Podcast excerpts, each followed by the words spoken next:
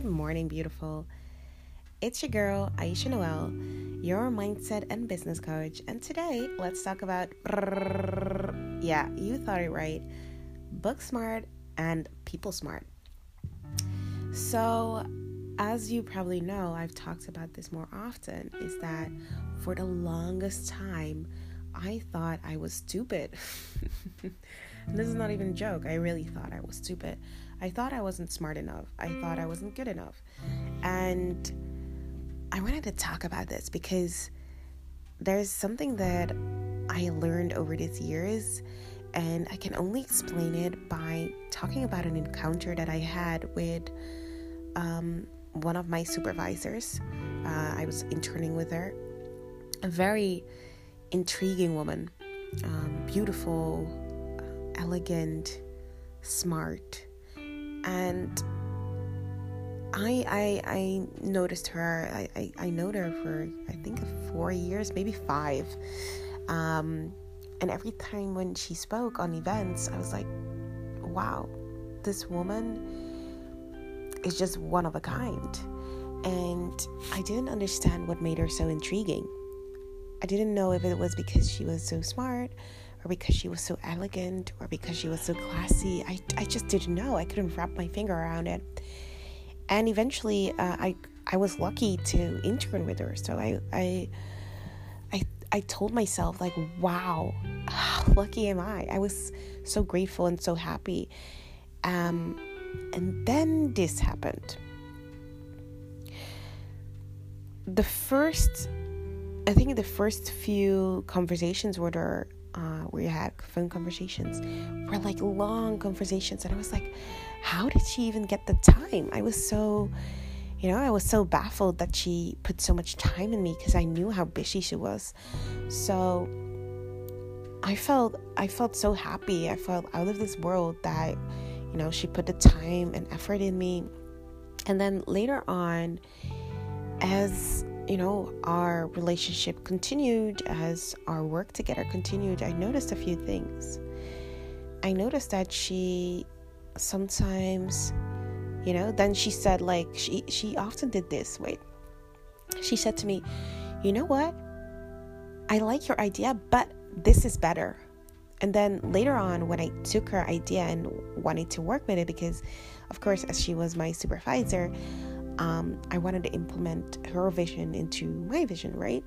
So I then come back with her vision combined with my vision, but especially her vision, and then she would bash her her vision. So she would say, "Oh my God, this is such a stupid vision," and I would say, "Like, but wait, you told me that you wanted this," and she would say, "No, no, no, I didn't tell you this," and then she continued bashing that one, and every time she came up with a new idea, it was a wrong idea.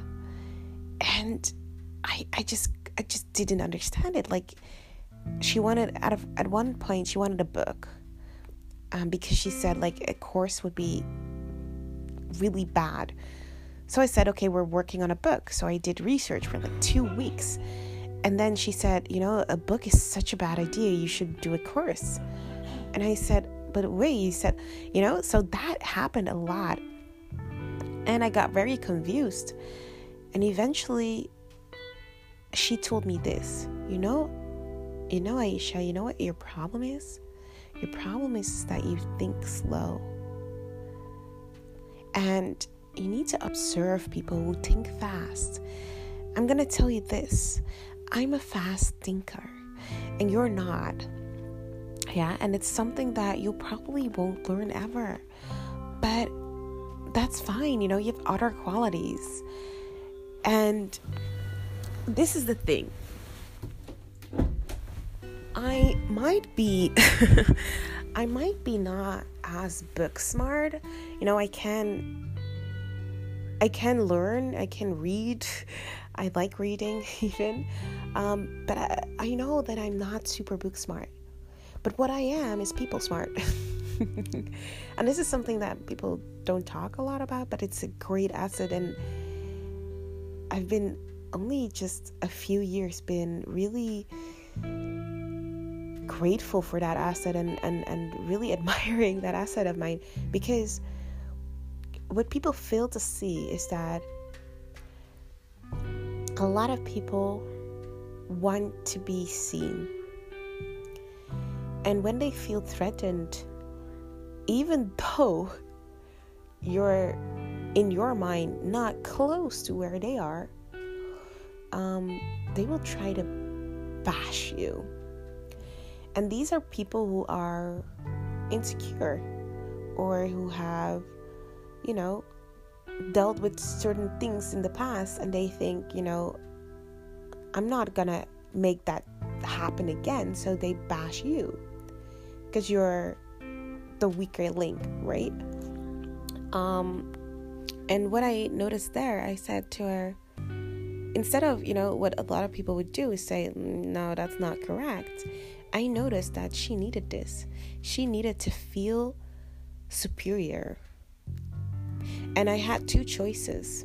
I could say no and be telling her this and this and this is why not. Or I could just nod and be like, okay. And let it rest and see it as if her opinion and not as a fact.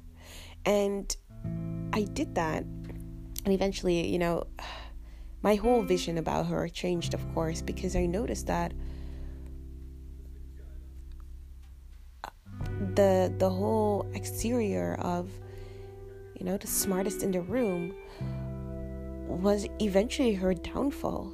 Because the thing is what you know more than average of the the smart people um, just categorizing the book smart people think is that because you're book smart and because you're smart which you are which is great um, that doesn't mean that you still can't learn from someone you ought who's less smart and that if you think in that sense you're really cutting yourself short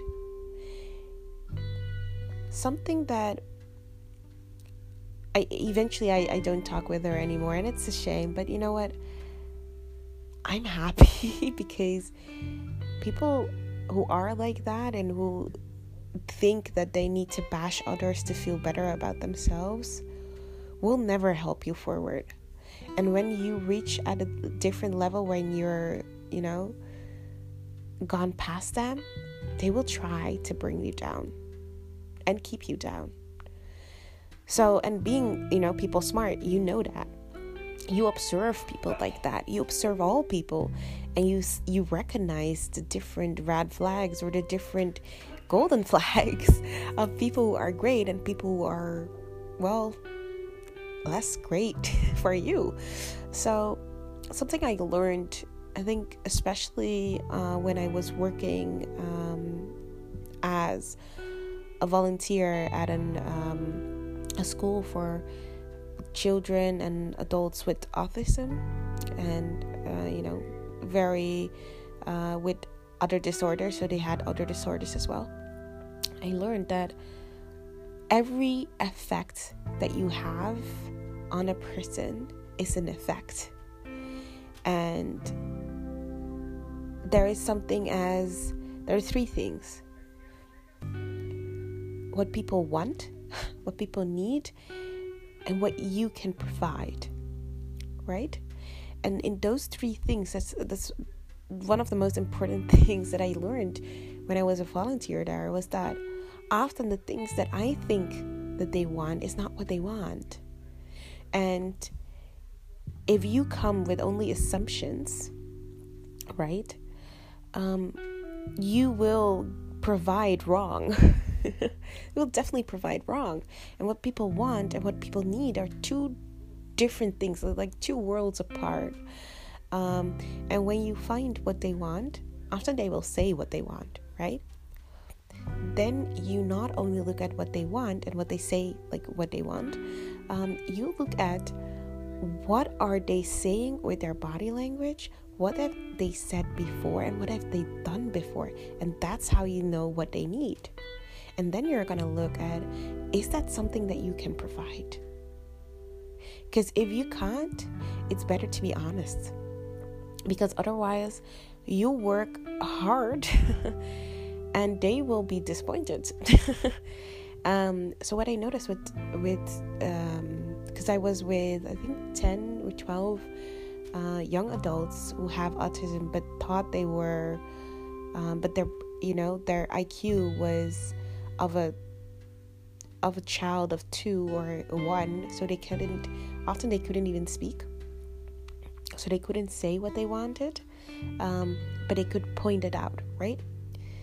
So what I did with them is that they pointed something out, I took it, and then I I showed them, is this what you want to play with?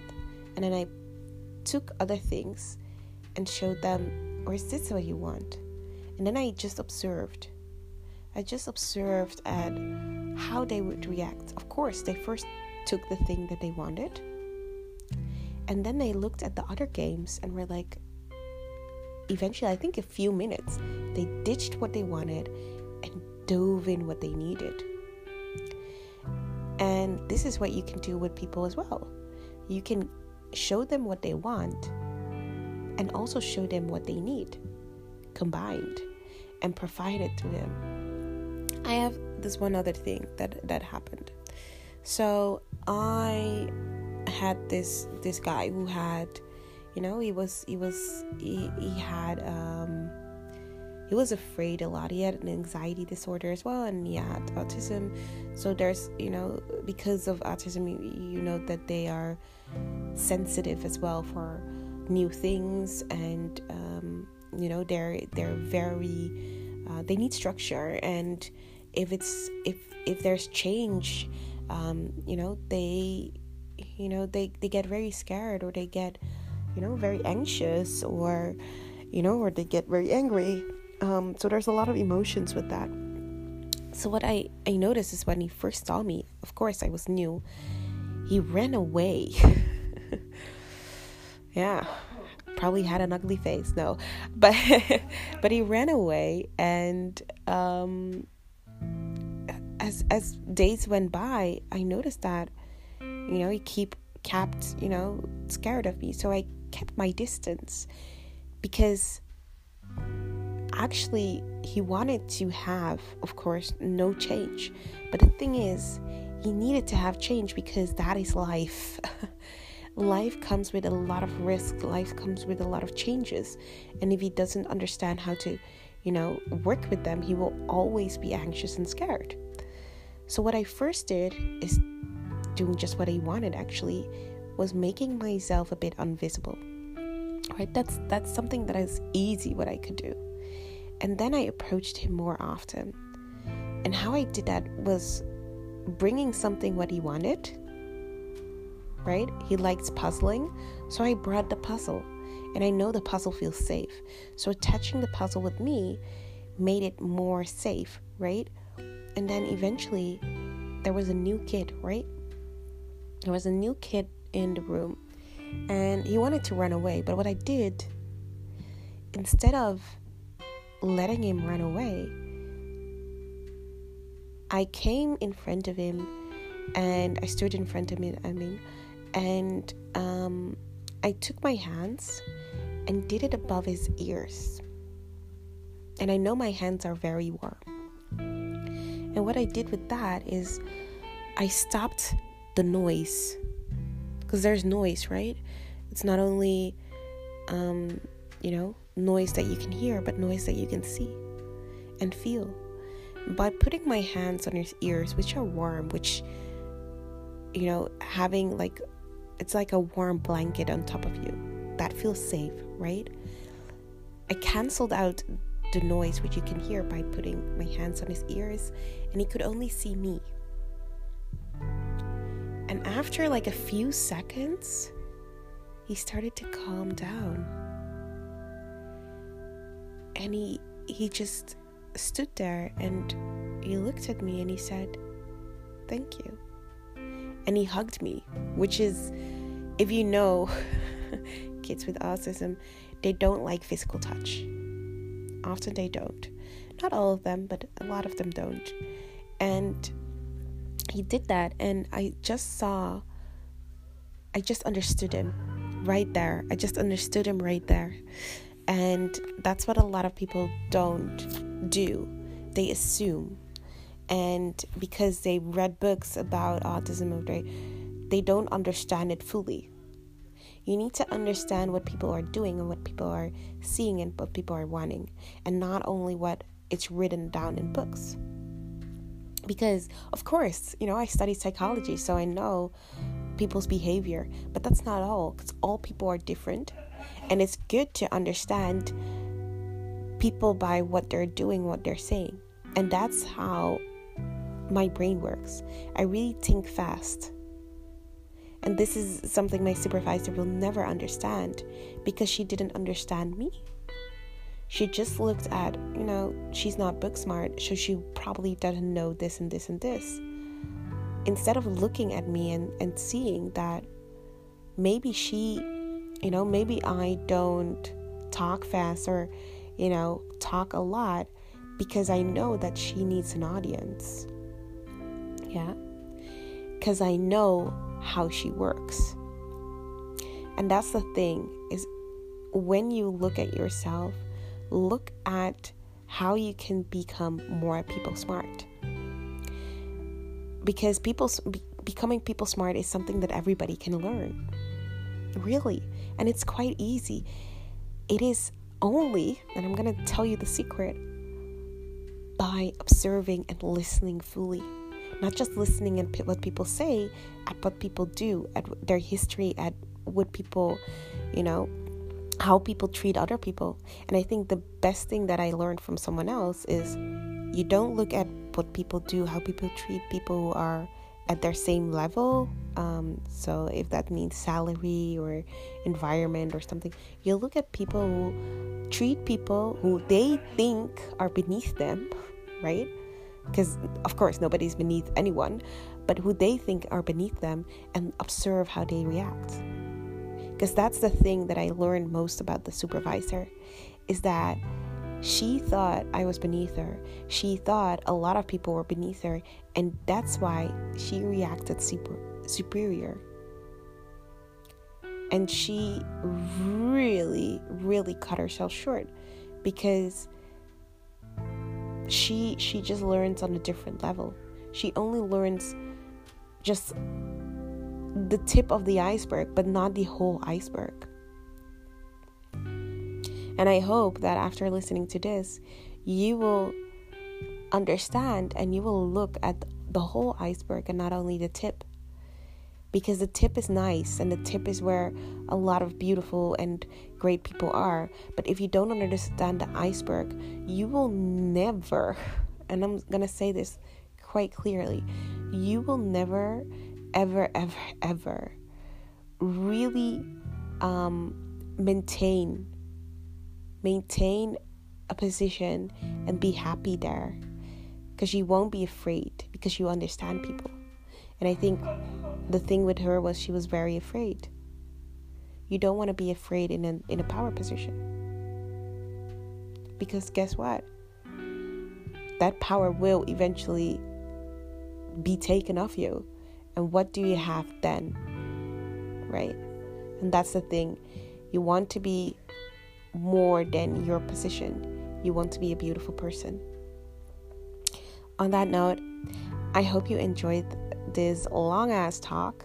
Uh, this is something different than normal. Um, let me like tell me about people smart book smart on at Ayesha Noelle. You know you can DM me every time.